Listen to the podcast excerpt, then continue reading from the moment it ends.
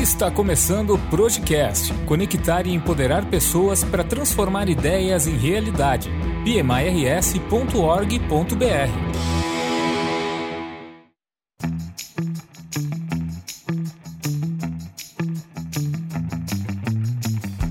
É fundamental entender as consequências da escolha errada e benefícios da escolha correta. Mas, métodos ágeis e métodos tradicionais. Precisamos mesmo escolher?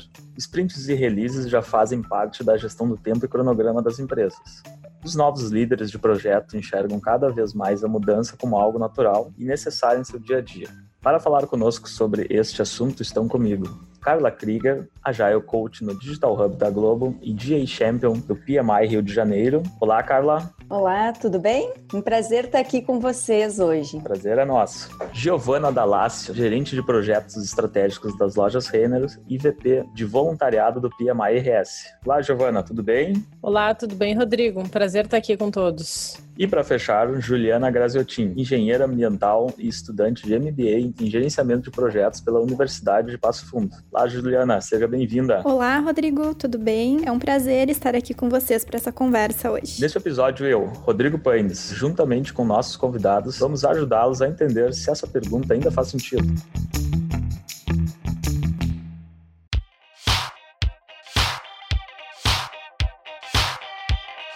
Então, Carla, nos diga, os profissionais e empresas devem fazer uma escolha? Na verdade, os profissionais das empresas devem fazer várias escolhas, mas não necessariamente, na minha opinião, entre ágil ou tradicional ou mais preditivo. Na verdade, entre ferramentas e técnicas que navegam entre essas duas abordagens para aplicar aquela que vai trazer um melhor valor, vai trazer realmente um benefício para aquele projeto ou iniciativa que o profissional esteja trabalhando. Eu diria sim, tem que fazer escolhas, mas não quanto à abordagem, mas sim ao conjunto de ferramentas e técnicas que existem aí disponíveis para que eu possa aplicar dentro aí dos meus projetos. Tu achas assim que em algum momento eles já foram conflitantes ou que isso faz parte de uma transformação cultural, que isso é uma questão que está sendo agregada na gestão de projetos? Hoje não se falará mais em ágil tradicional, tudo vai ser uma questão única. Gostaria de ouvir e se a Giovana pudesse nos complementar também Bom, eu diria que é um grande desafio. Né? Eu acredito sim que uh, cada vez mais as empresas perceber que muito mais que uma filosofia ou uma ideologia entre ágil ou preditivo está a questão de eu usufruir dessas duas abordagens, mas eu diria que hoje em muitas organizações ainda prevalece a discussão entre ágil é melhor, preditivo é melhor. Mas a tendência,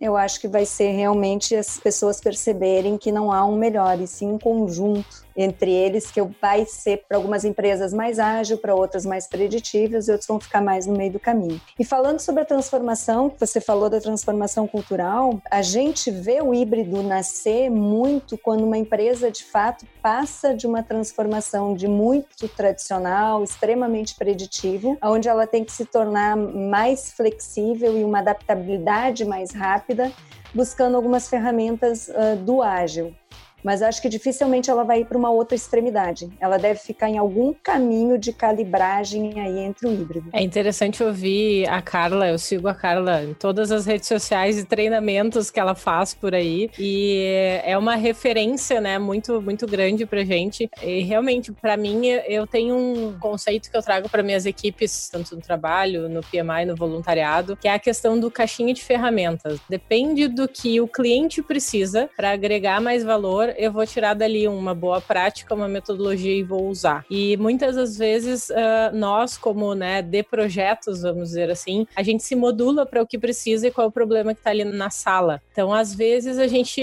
não precisa falar, é só introduzir e executar, porque se o cliente entender que lá na frente vai ter um benefício para ele, tanto faz se vai ser ágil, se vai ser tradicional, tem que agregar valor para ele. Acho que a gente vem cada vez mais discutindo isso, né, no mundo afora. O PMI veio agora com a abordagem do DA, né, do Disciplina Agile, que visa ajudar os profissionais a ter essa caixinha de ferramentas cada vez maior, né, mais, mais recheada, para chegar no momento e, e, decidir o que precisa ser usado. Mas que há 5, 10 anos atrás ainda tinha uma briga muito forte de que o ágil tem que ser o ágil, que esse é o futuro. Só que o ágil nasceu em 1970, né, 70 por aí. Até a Carla pode me corrigir se eu estiver uh, errada na, no timeline da vida. E o PMBOK também nasceu há muito tempo atrás lá com o seu fundador e depende da abordagem que a gente usar. Até o Triana falou, acho que foi no Congresso Brasileiro agora que teve uns meses atrás. Quem usa todos os processos do PMBOK usa porque quer, porque é uma boa prática. Então depende do que eu estou querendo entregar e depende do que o meu cliente está necessitando. E nós precisamos nos modular para entender o problema dele, modular a melhor prática e entregar. Ponto. O cliente, ele é o expertise do negócio dele, é ele. A gente entra, né, ajudando e apoiando ele nesse dia a dia dele com os seus desafios, que também somos, são nossos, né? Estamos na mesma empresa, mas a gente aporta a nossa caixinha de ferramenta e ele aporta o conhecimento de negócio. Eu gostei do que você falou, Giovana, né, do, do ágil que vem lá de 70. Se você olhar as técnicas, quando a gente fala em Lean, Kanban, ela é de 1948. Quer dizer, a gente está falando ainda, né, de um Lean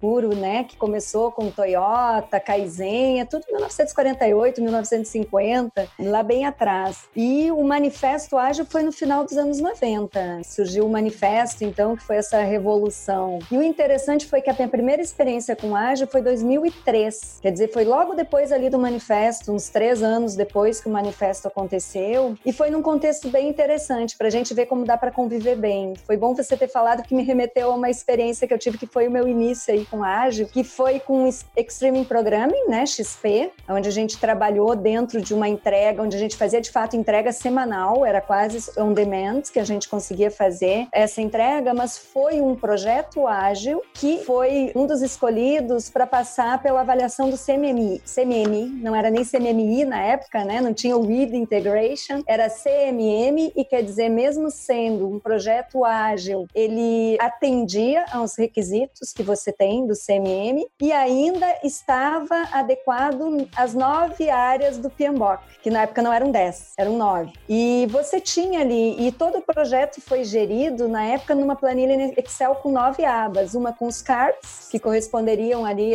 ao escopo, vamos dizer, que eu tinha para trabalhar, outro com recursos, que era o time, que era um time né, que eu tinha ali a, a capacidade, eu tinha custos, envolvido, eu tinha uma aba de custos e assim por diante, e já trabalhava com tamanho e trabalhava também com acompanhamento das entregas de tamanho e não de esforço, que seria de um mais tradicional. E conviveu muito bem, conviveu muito bem tanto com o cliente, que até o cliente era Globo, e eu brinco que 17 eh, anos depois eu voltei, né, para a minha origem do ágil, vamos dizer assim, e atendeu tanto a satisfação do cliente, atendeu tanto quanto ao CMM atendeu tanto ao procedimento que existia dentro da empresa que eu trabalhava. Que você tinha os processos baseados no guia PMBOK, mas você tinha os procedimentos. E aí você tinha procedimento ali para projetos ágeis. E navegou muito bem. Não tive problema nenhum num híbrido, a gente falando lá de 2013, né? Então, desde lá me abriu justamente para esse cenário que eu não preciso escolher A ou B. Eu posso pegar um pedacinho de cada um e construir o meu C, D, E, F, G que eu quero aplicar dentro da organização, né?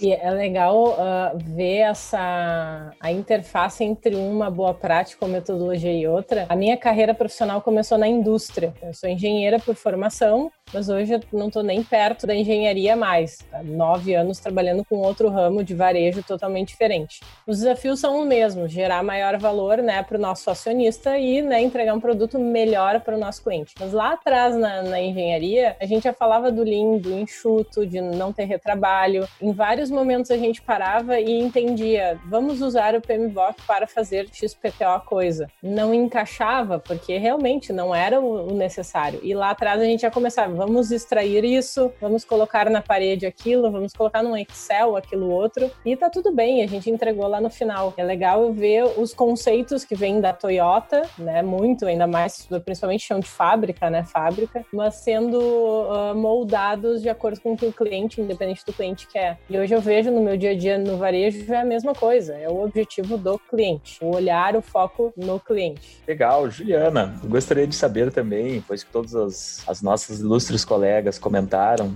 eu gostaria de entender um pouco assim de ti, tu que estás ali na instituição, numa MBA, tá com todas essas matérias, né, na ponta da língua, tu tem de mais novo. Como é que é tratado isso hoje na pós-graduação? É um assunto tem uma dualidade Ou para vocês, esses conceitos de entrega de valor para o cliente, essa vanguarda toda, está inserido nesse meio? Sim, então a gente discute bastante até sobre isso, né? Quando que a gente vai utilizar o ágil, quando que a gente vai utilizar o preditivo. E eu vejo da mesma forma que a Carla já comentou bastante, a Giovana também, que a gente tem que escutar o projeto, né? Como tem uma professora nossa, a Cíntia, que ela é do PMI também, e ela diz isso. O projeto fala. Então, o que, que o projeto está pedindo? Que tipo de metodologia ou de ferramentas que ele está pedindo, né? Ou que o cliente está pedindo, para que a gente possa gerar valor, que nem já foi falado aqui também, e atingir o resultado, porque é isso que, que realmente interessa, né? Então, eu acredito realmente nisso. Não é muito assim qual metodologia, mas escolher as ferramentas certas e muitas vezes não vou utilizar o método ágil em si, mas sim, talvez na hora de executar, eu vou utilizar uma parte disso, ou um mindset ágil, né, relacionado com isso, a forma como eu vou trabalhar com a minha equipe, de forma mais colaborativa ou não. Também eu acho muito legal a parte do feedback, né, que tem bastante no ágil, de também as reuniões com a equipe, de fazer uma retrospectiva para ver onde que a gente pode melhorar. Então, não necessariamente a metodologia vai ser ágil, mas eu posso utilizar algumas coisas que tem ali para gerar mais valor e agregar no projeto.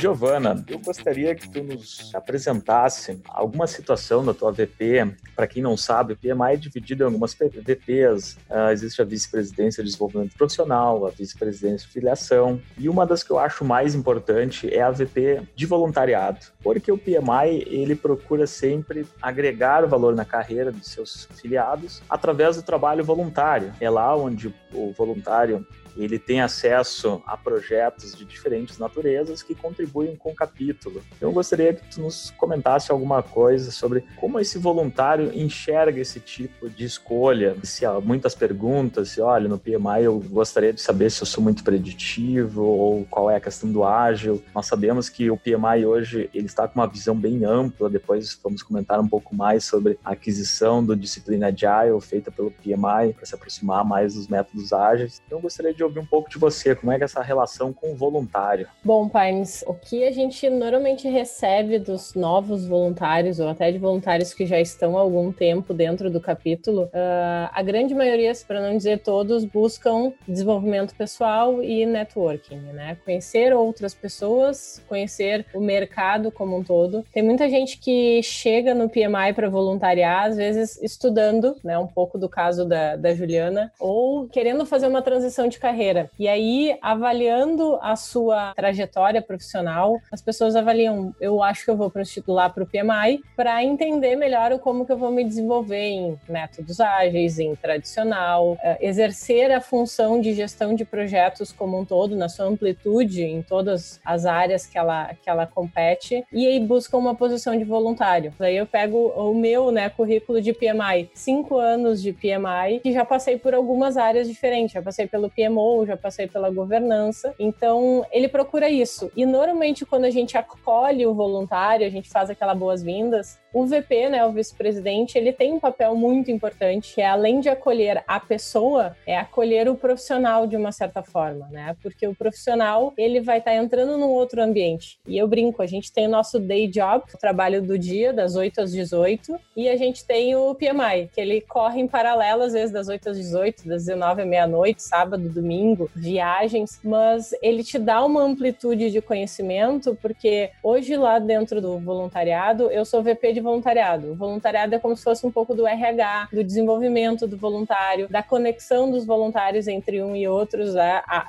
entendimento do que, que o voluntário precisa como voluntário na sua jornada de voluntário. E eu não faço isso no meu day job, que nem eu comentei, né? Eu sou gestora de pessoas, mas para chegar hoje a ser gestora de pessoas de uma equipe direta de 15 pessoas, eu precisei, é, essa minha bagagem como voluntária, ela me ajudou muito. Entender o como fazer, o como não fazer. A gente tem de uma certa forma, uma liberdade um pouquinho maior como voluntário de errar. A gente brinca que todo, todo ano nosso salário de voluntário dobra, né? Que é o dobro de zero é zero, então todo ano a gente dobra o salário, falando brincadeiras, mas a gente ganha muito conhecimento. A gente tem a oportunidade de estar em projetos estratégicos do capítulo, projetos estratégicos dos capítulos do PMI no Brasil, na Latim América. A gente tem a oportunidade, quanto líder, daqui a pouco submeter artigos e ir para um congresso mundial, que nem o que é o Leadership Institute Meeting, que é um encontro mundial de líderes de, do PMI global. Então, isso é uma recompensa, né? Então, é, abrem-se portas que a gente não, não tem. Eu vi que a Ju ali quer tecer uma palavrinha quanto a isso. Fala nossa voluntária, Juliana. Queria acrescentar que uma das coisas que me motivou muito a fazer o MBA em gerenciamento de projetos foi justamente ele estar conveniado com o PMI. Né? Então, eu uh, concordo com isso que eu faço parte do PMI RS Branch Norte Gaúcho, né? que fica lá em Passo Fundo, e é justamente isso, a oportunidade que o PMI traz para a gente poder aprender, né? Quem está começando nesse, nesse ramo, assim como eu, a gente consegue aprender com quem já está ali há mais tempo e aprender na prática como é que funcionam os projetos, né? Então, agora também a oportunidade que a gente está tendo de participar da cocriação do primeiro congresso online, né? Poder estar conectado com, com gente de aqui do, do Rio Grande do Sul, de várias cidades, até de outros estados, Santa Catarina, Paraná. Enfim, quando a gente tem também a oportunidade de participar de congressos, agora não não está dando função da, da pandemia, mas os presenciais mesmo, é uma oportunidade assim incrível. Eu vejo de fazer esse network. Eu tive uma trajetória de muita oportunidade, de muito aprendizado. Foi primeiro um início de carreira em gestão de projetos, eu já era PMP, porque eu já tinha uma certa experiência, mas tive a oportunidade de entrar nesse networking, conhecer profissionais aqui no Brasil, conhecer profissionais fora. E o interessante, mesmo eu conhecendo o Ágil também em 2003 e já indo para uma linha mais híbrida do que o preditivo, porque eu sempre fui compondo essa caixinha de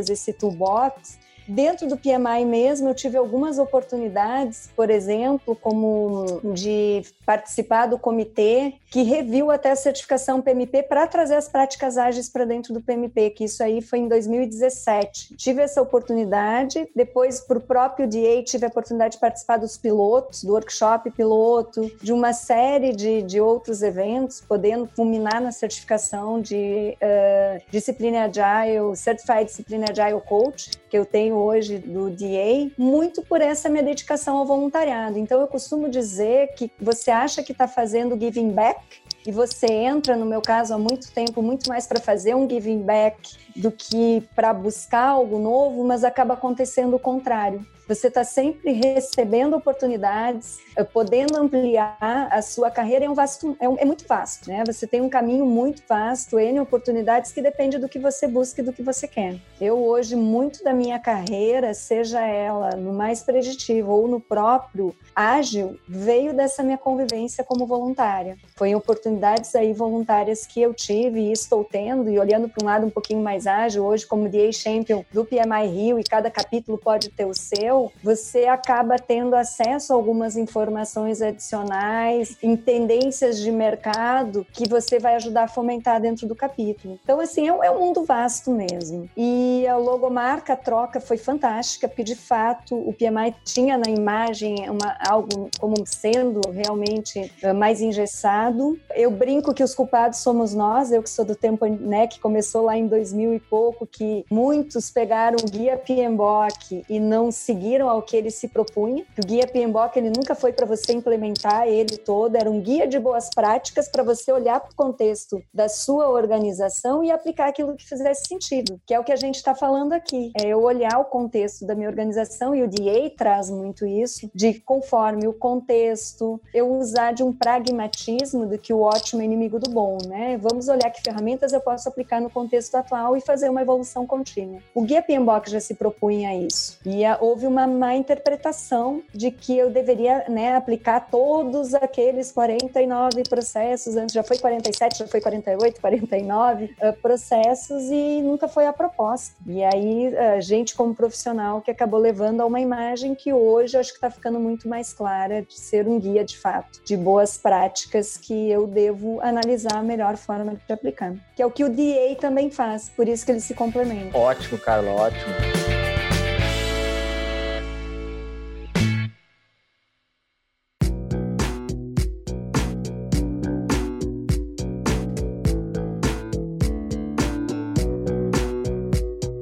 Carla, no último bloco você falou sobre as escolhas que os profissionais no passado fizeram sobre ferramentas e técnicas do PMBOK. Alguns não souberam realizar muito bem essas escolhas e aplicaram todo o PMBOK. É, nessa tua visão, o PMI hoje, ele incorporou o Discipline Agile, que é um toolkit ágil que foi criado pelo Scott Ambler, uma das pessoas que assinou o Manifesto Ágil. Essa aquisição, essa incorporação do PMI, já foi uma visão que se espera da economia de projetos e do profissional de mercado? Eu diria, Rodrigo, que essa aquisição foi uma evolução natural. Se você olhar para o próprio PMBOK, como a gente comentou no bloco anterior, e você trouxe muito bem aqui, ele já te permitia escolhas. E ele já trazia uma ideia do iterativo, do adaptativo, mas se você olhar a intersecção que existe, que é do híbrido que a gente está falando aqui, existe o lado mais preditivo, o lado mais projetos também, sendo que um projeto pode ser preditivo ou ágil, a gente sabe muito bem disso. Mas quando você olha para o DA, ele vem com a mesma filosofia, com a mesma pegada, tanto que ele é um kit de ferramentas que me ajudam na tomada de decisão para escolher alternativas que eu possa aplicar de acordo com um contexto que eu tenho dentro da organização. Só que ele vem com um olhar mais de produto. Então eu consigo, uh, olhando o que o mercado busca hoje, que é justamente essa visão de projeto, essa visão de produto, e eu tenho um arcabouço aí de ferramentas, e eu gosto muito de trazer também, a gente não tem imagem aqui, mas existe o layer, aquele que vem da Deloitte, que mostra zilhões, milhões de alternativas de ferramentas quando eu olho para o ágil, e uma empresa que quer começar uma jornada não sabe nem por onde começar. E o DA vem com esse propósito. Ele te ajuda que você entenda então o contexto que a minha organização se encontra, a nível de time também, porque ele vem com essa ideia de que não existe uma única bala de prata, então, eu não devo escolher para minha organização um único método, seja ele qual for, seja um Scrum, um Safe, e dizer a partir de amanhã toda a minha organização vai entrar dentro dessa caixinha. Ele vem justamente com um olhar de eu entender que uma área, de repente, de inovação vai usar um Lean Startup, uma área que eu tenha, uh, que é mais operacional, mais operação, talvez fique mais uh, num preditivo ou um Kanban. Se eu estou falando de operação, eu posso usar um quadro Kanban para acompanhar as tarefas da minha operação. Times de software, talvez caiba melhor um Scrum. Então ele vem com essa ajuda de você botar o foco, tanto que o DA ele coloca que errar faz parte, errar é cedo também é muito bom, mas acertar mais cedo é melhor ainda. Por quê? Porque ele te ajuda a encurtar tentativa e erro de quando você está entrando no desconhecido ou num contexto novo, que ele já consegue te ajudar nesse mapeamento e você vai encontrar o caminho mais rápido. Essa é a ideia do DA. Então, quando você olha para o PMI, ele é uma continuidade natural. Eu estou acrescentando ferramentas para os profissionais. E um ponto interessante que eu tive a oportunidade de participar de um grupo que foi Steering Committee, que reviu as certificações, isso há dois anos atrás, justamente para olhar para o mercado e essas decisões que o PMI tem tomado de trazer novas ferramentas, completar o toolbox do profissional vem muito ouvindo o mercado, que é justamente o que as empresas, quando a gente fala de business agility, empresas que buscam agilidade e entrega de valor, uh, usam como prática. Então, tudo que a gente está vendo desse movimento hoje do PMI vem de um resultado de ouvir as dores do mercado. Legal, muito boa a tua explicação, cara. Fiquei espantado com tanta informação. Eu acho que os profissionais do futuro estão bem servidos de tantas opções que se possam usar. Eu gostaria agora de ouvir um pouco da Giovana e da Juliana como funciona para vocês esse mundo novo que está se abrindo, que nós saíamos de um mundo muito de métodos específicos, e aqui eu cito, olha, alguns lugares diziam, olha, se tu não fizer um cronograma de tal forma, esse teu projeto não vai funcionar. Ou se tu não usar o Kanban, esse vai ser o teu insucesso. Eu gostaria de entender um pouco assim, a gente saiu de um modelo de frameworks para Wherever Works, Olha, eu acredito que é mais ou menos nessa linha. Então, que nem a gente já falou antes. É olhar para o projeto e ver o que, que funciona. Se vai agregar valor, se vai gerar resultado, tá tudo certo. Eu vejo que a questão do, de ter mais coisas para se escolher, o whatever works, ajuda bastante, ainda mais quando eu tenho organizações, aí eu vou falar um pouco do PMI, que ele está disposto ao whatever works, porque antes a gente tinha muito era PMI, PMBOK, aí era né, o Agile, o Agile, aí tinha linha, e Greenbelt, enfim, ia indo. E eles ficavam sempre na sua mesma linha de atuação, não tinha essa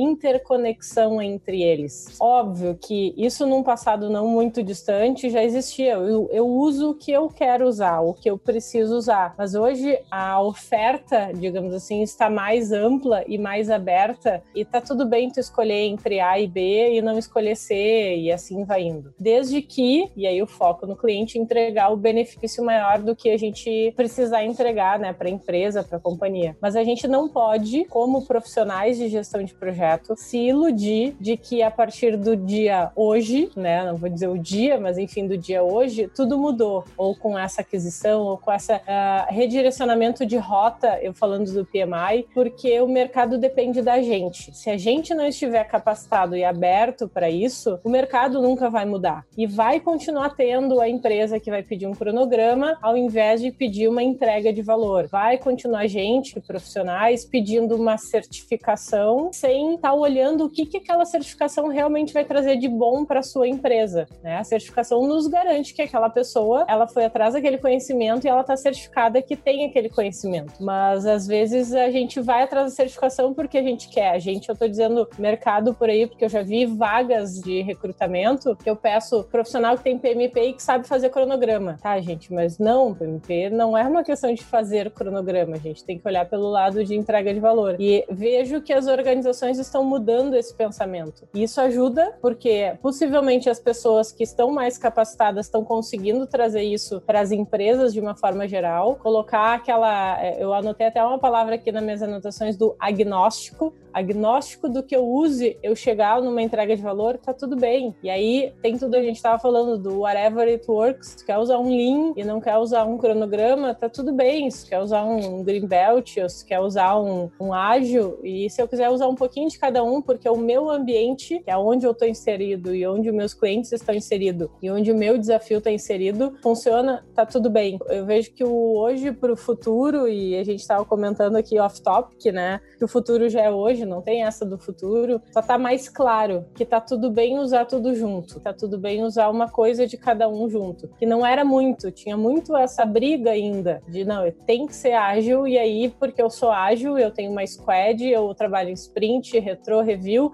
eu não posso ter um comitê executivo que eu fale com a diretoria da empresa. Gente, mas olha só, o, o quanto que agrega valor para o meu executivo estar dentro daquela squad olhando uma planning, uma review, uma retro. Não agrega. Então a gente tem que olhar o quanto que agrega e modular de acordo com o cliente. Eu acho que se a gente, como profissionais, conseguir entender cada vez mais isso, e aí pessoas né, que já estão capacitadas e vivendo isso, disseminar isso cada vez mais, todo mundo vai ganhar. O mercado como um todo vai ganhar, nós, como profissionais, vai, vamos ganhar também. E aí abrir caminhos para a Ju, né, para Juliana e tantos outros que estão entrando no mercado de trabalho, de entender que não existe o certo, é tudo certo de acordo com o que tu precisa fazer naquele momento do teu desafio ali na frente. Então, eu vejo que a gente está num momento bem interessante dessa virada de chave, de mentalidade, de ter essa briga que às vezes existia do tradicional, do ágil. Não, tem indústrias, empresas que já estão mais evoluídas e tem outras que não. Cabe nós, profissionais, mudar isso para nos ajudar também a abrir mais portas no mercado de trabalho. Carla, para encerrar esse bloco, você que é uma profissional com uma belíssima carreira, já trabalhou em transformações organizacionais, nos diga para quem está com essa dúvida ainda, por onde podemos começar? Diga para a empresa onde ela pode começar com essa, para acabar com essa discussão, para que se tenha um jeito produtivo, para que se ganhe performance. A primeira pergunta que eu faço é o para quê? Para que, que eu quero? Onde eu quero chegar? E aí, tanto a certificação que eu tenho em transformação cultural, como o próprio DA traz no toolkit dele uma ferramenta muito bacana, que ele vem inclusive de change management também, né? Que é você usar o canvas, canvas estratégico de mudança que ele justamente antes de eu fazer qualquer mudança, eu mapeio o para quê que eu quero aquela mudança, qual é a minha visão da mudança, porque se eu quero engajamento, se eu quero que as pessoas embarquem nessa jornada, se não tiver muito claro qual é o propósito, vai ser mais uma ação que é o executivo lá em cima vai decidir, porque o mercado perde por uma análise estratégica dele, enfim, e vai vir de cima para baixo as pessoas vão dizer, ah, mais algo novo aí que a gente agora vai ter que fazer e não sabe nem né, a razão daquilo. Então, o primeiro passo é para quê? Uma vez que eu sei para o quê, eu quero sair de onde para onde. Se eu quero, por exemplo, eu quero porque eu preciso aumentar o meu market share. Da maneira que eu estou trabalhando hoje, vai diminuir o meu market share e eu vou morrer no mercado ou meu produto vai sumir. Ah, eu quero porque eu preciso fazer essa mudança, o motivo dela, para que eu me torne um brand, uma marca reconhecida como uh, uma marca uh, de vanguarda, uma marca sustentável. Então, se eu não tiver muito claro esse motivo para quê, vai ser muito mais difícil a minha mudança. E aí, uma vez que eu tenho para quê, eu vejo do ponto A para o ponto B e começo a botar objetivos e metas. Isso entrando num, num mais tradicional de gestão né? E mesmo que eu vá trazer times ágeis, e aí eu entro com design thinking para entender o mercado, e eu começo a trazer as práticas que o próprio DA te ajuda no momento que você vai tentar fazer algo novo, quais práticas você pode usar para exploração. Quando eu entro no contexto de cultura, não pensando só no desafio de conhecer novas ferramentas, novas técnicas, novos modelos de trabalho, novas configurações de times e empresas, quando eu começo a entrar na questão que a gente fala tanto de cultura, que no fundo é atitude e comportamento, crenças e valores, que não são com treinamento de ferramentas, não são novas técnicas que eu vou trabalhar, aí eu posso começar um outro trabalho em paralelo, que é justamente Daí eu vou ter ferramentas e técnicas que vão me ajudar a mapear esses valores, essas crenças, para que eu trabalhe de forma adequada a mudança de atitude de comportamento. Um exemplo muito básico: ah, a gente vai trabalhar com inovação. Beleza, nossa empresa inova muito pouco, a gente quer trazer novas técnicas, novos métodos, novos frameworks que me ajudem a ser mais inovadora. E aí, quando eu vou medir cultura, aparece muito forte, por exemplo, a crença de não podemos cometer erros. Como é que vocês acham que vai ser essa jornada de sair do ponto A, de não ser tão inovadora para inovadora, se a grande maioria das pessoas temem cometer erros por uma questão cultural? Vai ser muito difícil. Então eu preciso trabalhar essas crenças em paralelo. Né? Então, é, é, de novo, é o para quê, qual o objetivo que eu tenho, como eu vou chegar e como é que as pessoas hoje se comportam em termos de crenças, valores, para que eu faça esse trabalho em paralelo também. É uma jornada, né? Uma coisa que a gente tem que entender é que, independente de eu quero me tornar mais ágil, eu quero me tornar híbrido, eu quero whatever, não importa o que eu desejo chegar, mas uma coisa que eu preciso entender é toda a mudança não é da noite para o dia, é uma jornada. E eu vou fazer um planejamento olhando lado de ferramentas, processos e humano, do lado de pessoas também.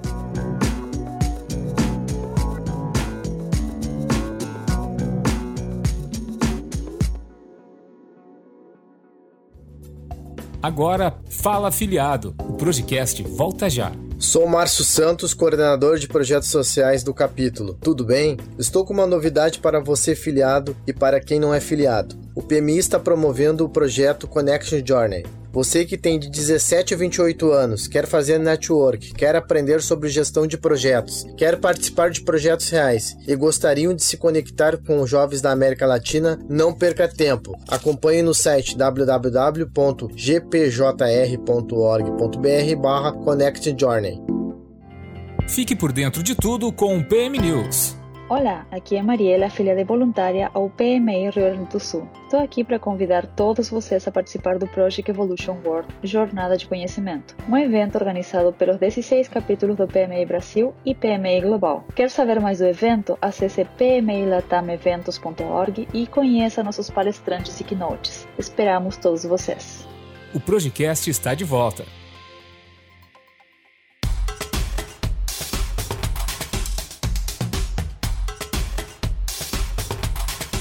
Pessoal, chegamos ao final de mais um podcast, hoje com um tema muito interessante, que foi nos abordado já em algumas redes sociais e que é uma pergunta sempre recorrente. Acredito que todos saíram daqui desse podcast com muito mais embasamento, foi, o assunto foi muito bem explorado pelos nossos convidados. E agora, meu agradecimento a todos que participaram e as nossas considerações finais, começando pela nossa vice-presidente de voluntariado. Giovana, é com você. Rodrigo, obrigada pelo convite. Foi muito bom conversar aqui com todos sobre esses assuntos tão relevantes que a gente tem e que está tão latente no nosso dia a dia. Como representante aqui do PMI RS, eu convido a todo mundo para nos seguir lá nas redes sociais, Instagram, temos Facebook, LinkedIn e sempre, né, falando em voluntariado, com algumas vagas abertas para que a gente possa exercitar isso no nosso dia a dia, tentar errar, né, conhecer mais, porque a gente só vai se desenvolver se a gente praticar. E não tem certo ou errado, que nem a gente comentou bem lá no início, eu acho que do podcast, foi a questão da caixinha de ferramentas, né? O PMI está cada vez mais olhando para um todo, para ter cada vez mais caminhos diferentes e oportunizar carreiras e diferentes métodos e boas práticas para que o profissional consiga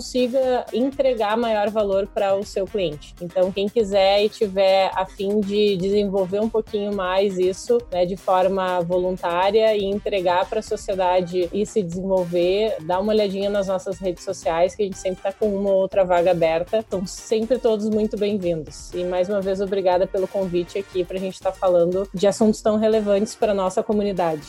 Juliana. Bom, primeiramente eu queria agradecer o convite, a oportunidade de estar com vocês aqui hoje, Carla, Giovana, Rodrigo. O mundo está mudando, a gente tem todas essas ferramentas que a gente já discutiu aqui hoje. Cabe a nós, né, como gerentes de projeto, e escolher as melhores ferramentas para utilizar na nossa vida, nas empresas, enfim. Obrigada. Carla, a palavra final é sua. Bom, eu quero agradecer o convite, adorei o bate-papo com você, Juliana, Giovana, Rodrigo. Acho que foi se deixasse, eu podia ficar horas aqui com a gente conversando, eu quase não gosto de falar. E eu queria aproveitar também para fazer um convite para as pessoas que estiverem interessadas, entender mais um pouquinho aí do mundo híbrido, dos princípios híbridos, para entrarem no site www.hybridmanifesto.online online, onde um grupo de 12 profissionais reconhecidos na área tanto de gerenciamento de projetos como de gestão de produtos se reuniram para conversar um pouco sobre o que, que, seria o híbrido das abordagens ágeis e preditivas e, e propuseram então um, alguns princípios para quem vem buscando como alternativa trabalhar questões híbridas dentro da organização. E um muito obrigado mesmo, um beijo aí para vocês. Este foi o Projecast. Muito obrigado a todos e até a próxima. Você ouviu Projecast. Acesse pmirs.org.br. Encaminhe suas dúvidas, sugestões de pauta ou críticas para o e-mail projecast@pmirs.org.br. Podcast produzido e editado por vírgulasonora.com.br.